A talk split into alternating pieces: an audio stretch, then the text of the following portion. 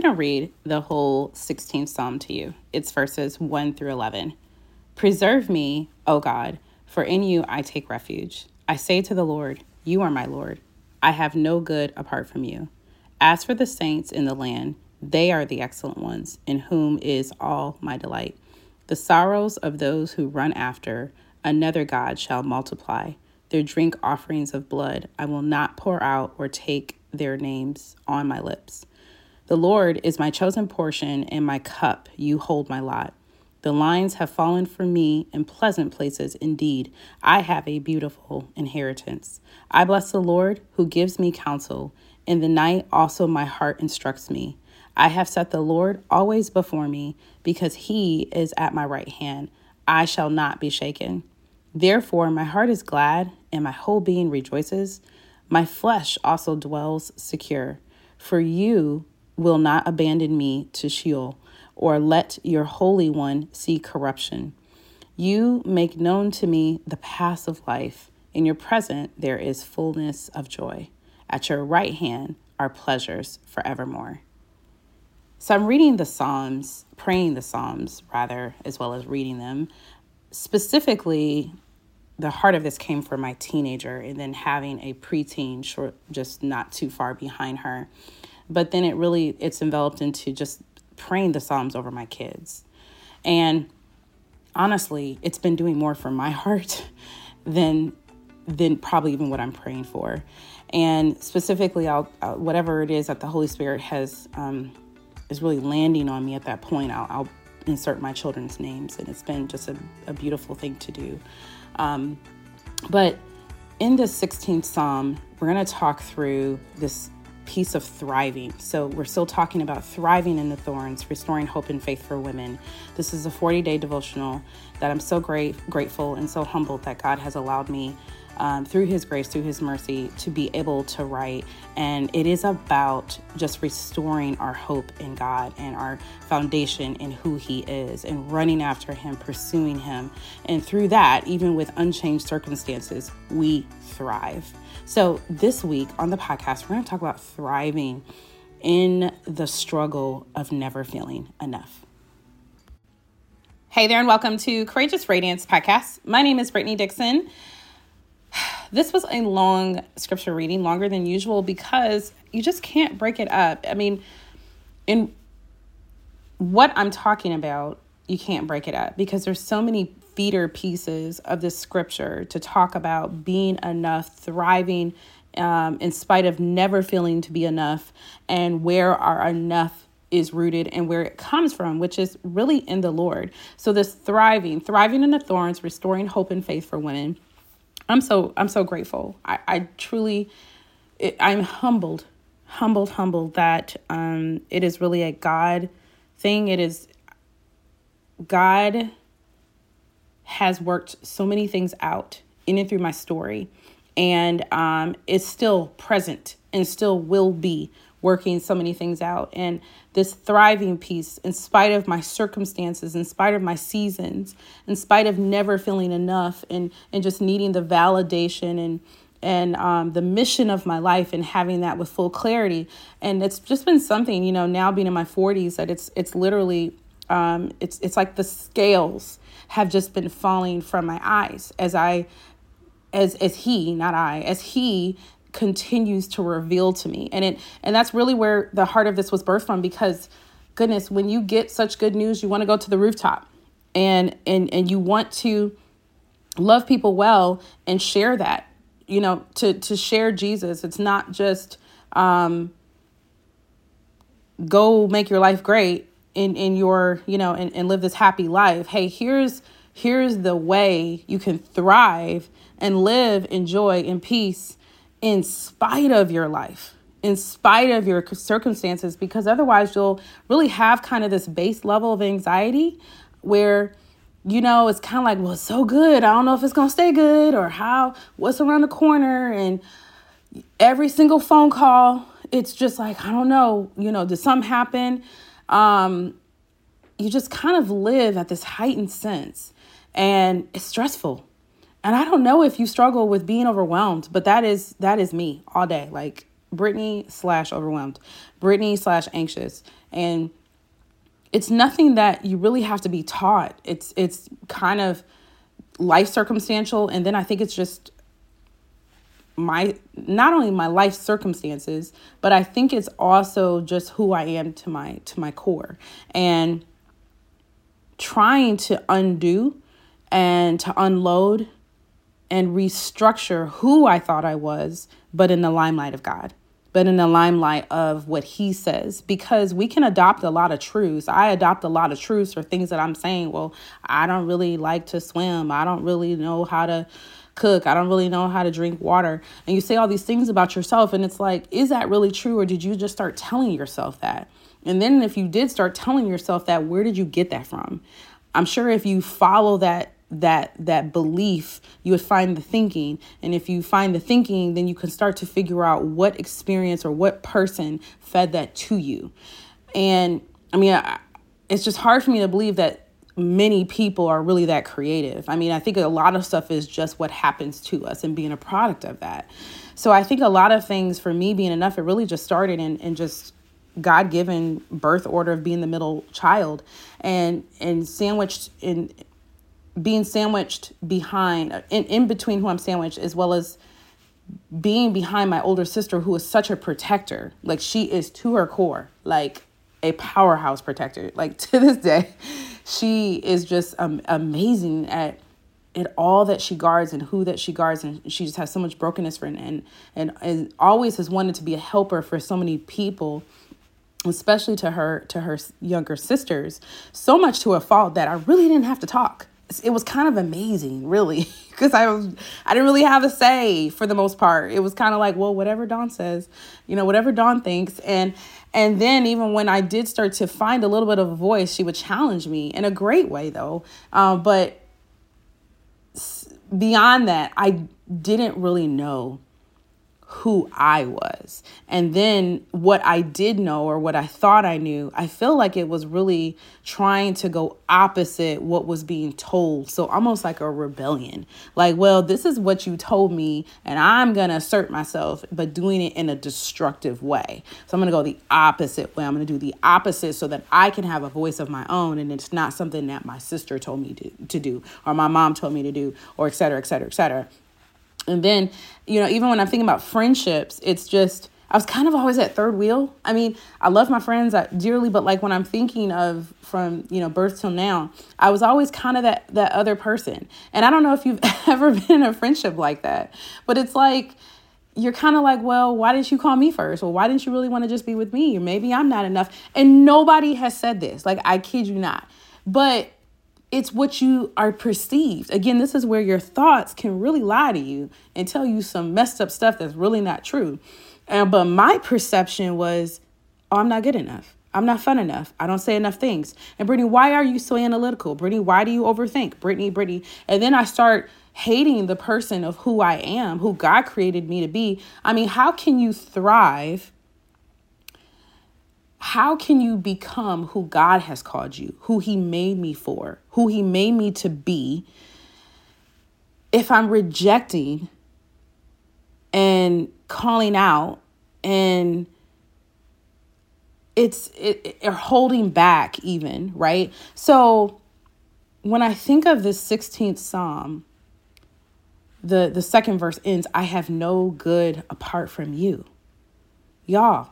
Like, so everything that I really should be attached to, everything needs to filter through God, because everything I do. So if I do all of this over here, this whole laundry list, which looks amazing on paper, if it was done apart from God, and then to know that even if I get it wrong, I love in this 16th Psalm how God is still never going to abandon me. Like, he's still never going to change. It's not going to be like his feelings and his love and his acceptance isn't hinging on me.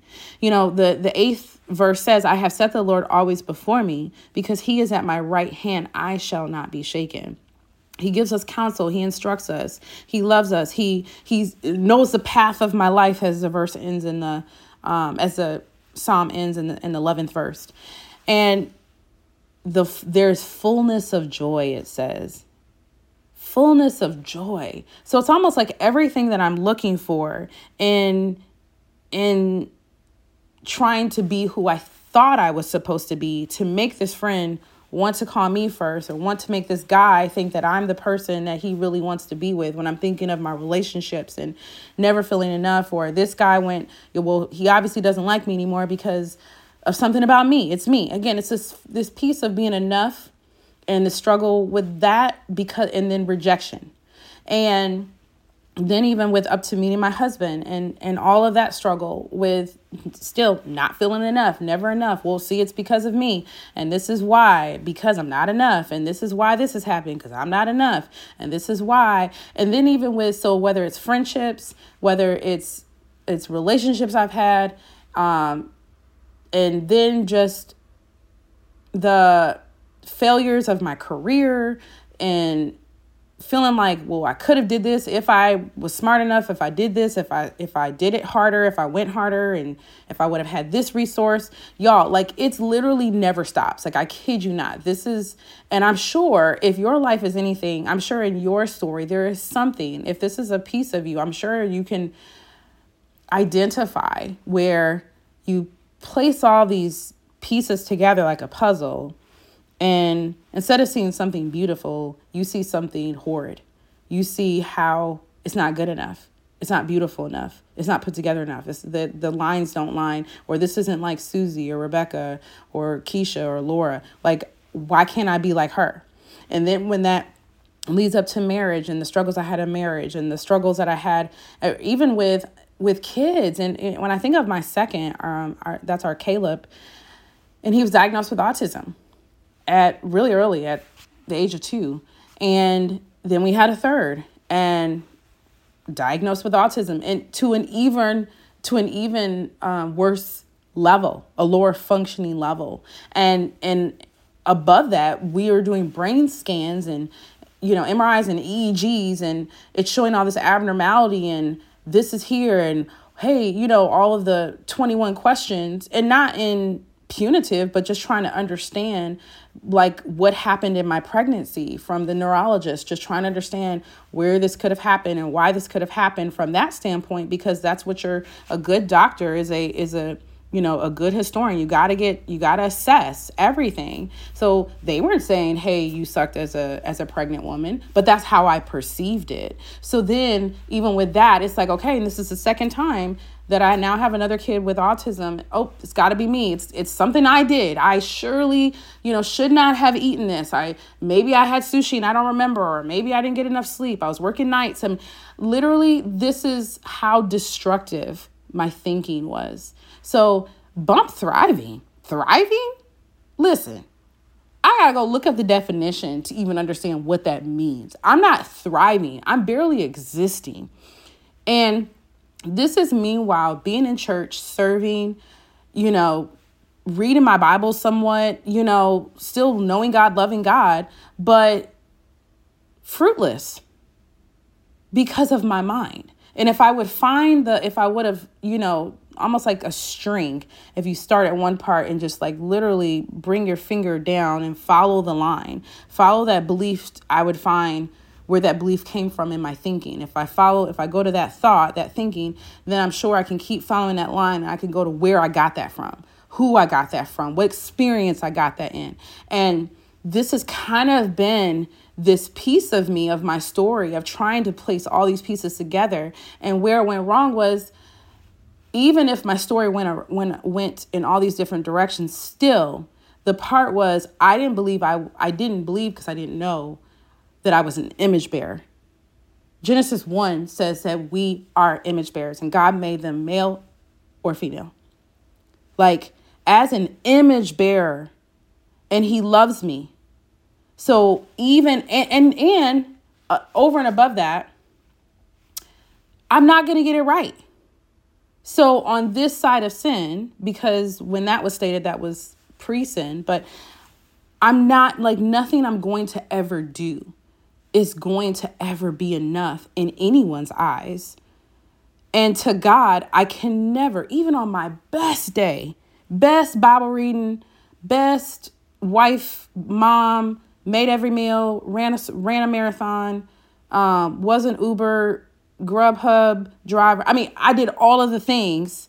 I'm still not worthy to spend eternity with God. And y'all, like, I think that piece, again, that's just the scales falling, as I mentioned before, that God has just revealed. And that has really been the game changer for me, which is why I can say in full transparency, this is just in such transparency, because I hold a lot of things in sometimes. Well, all the time. But when I believe that God was telling me to say this, I don't know who can identify with this, but man, you are not.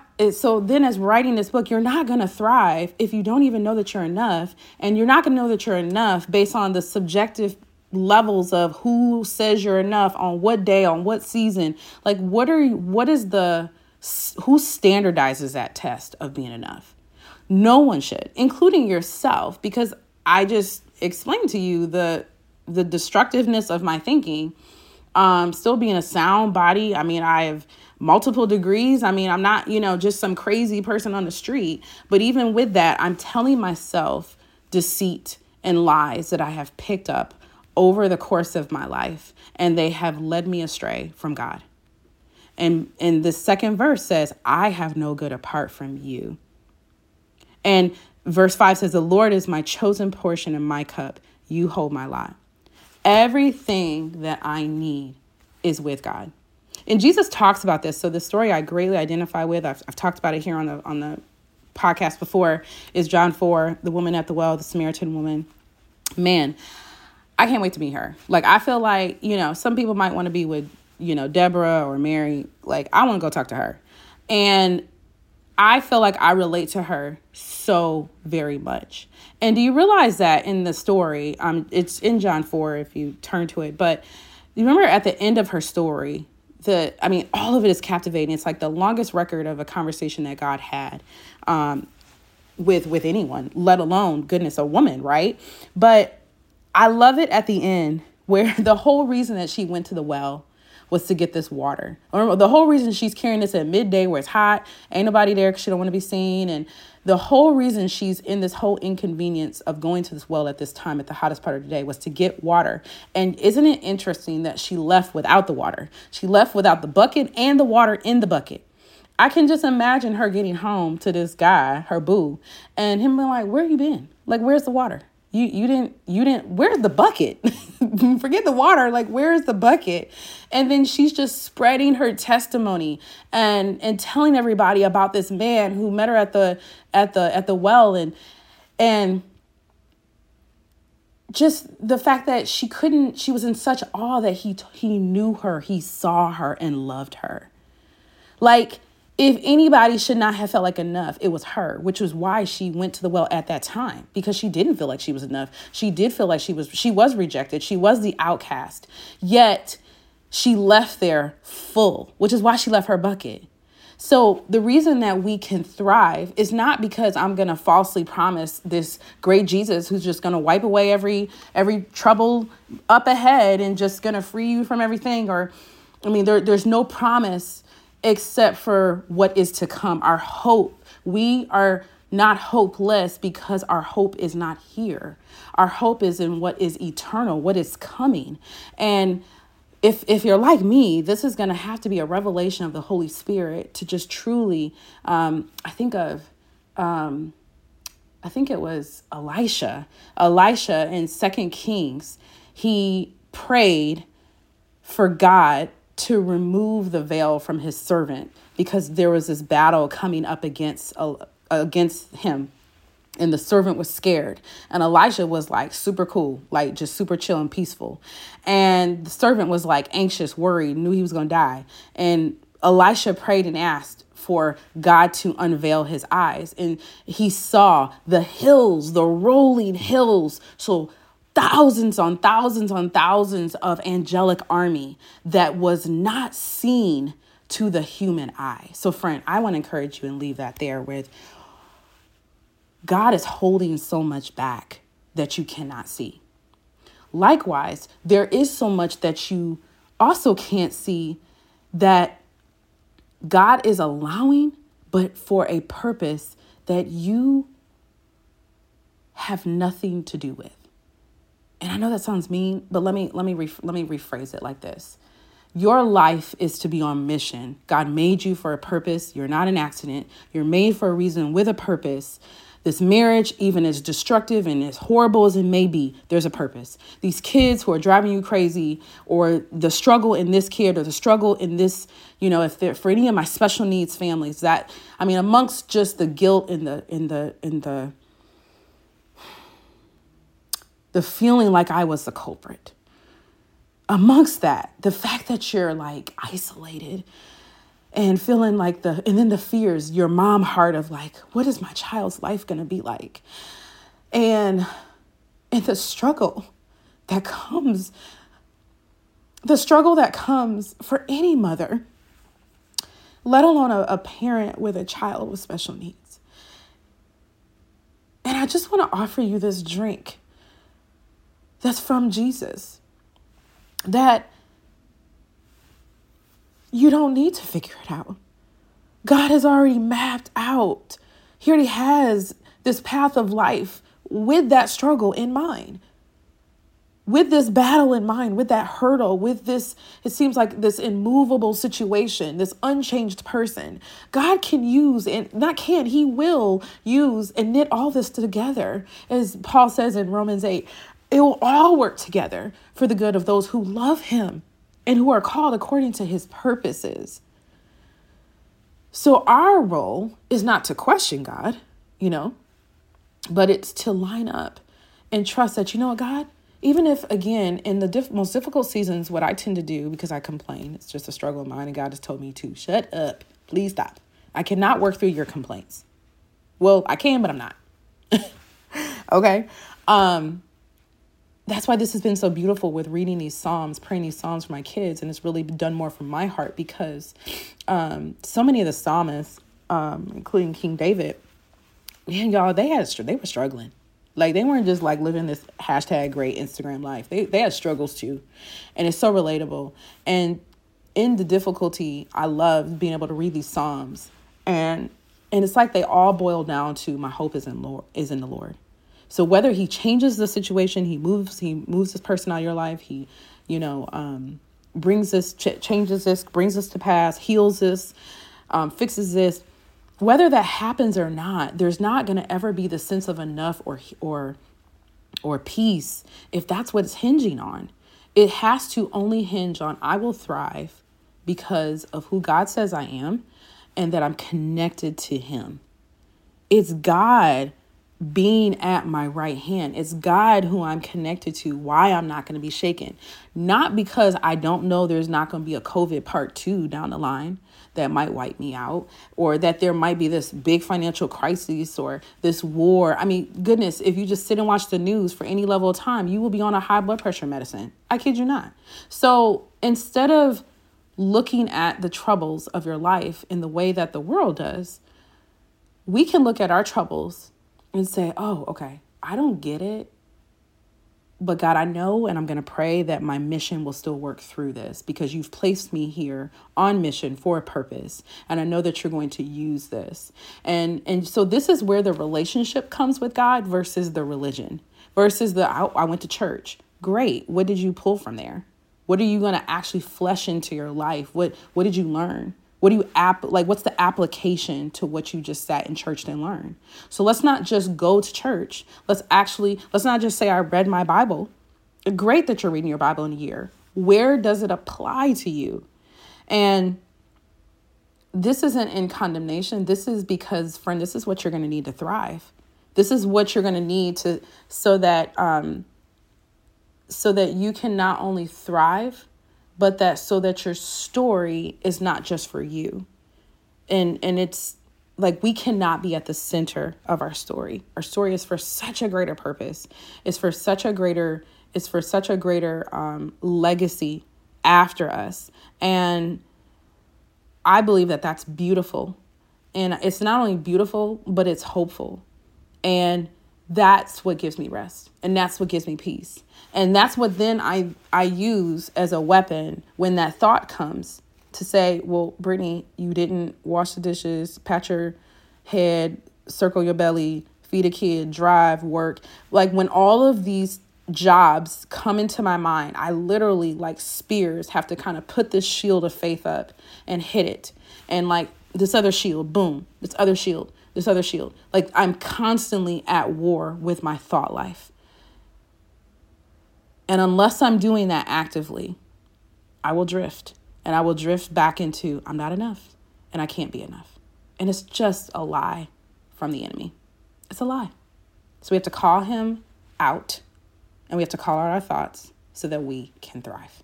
I pray that this has been truly encouraging for you and edifying for you.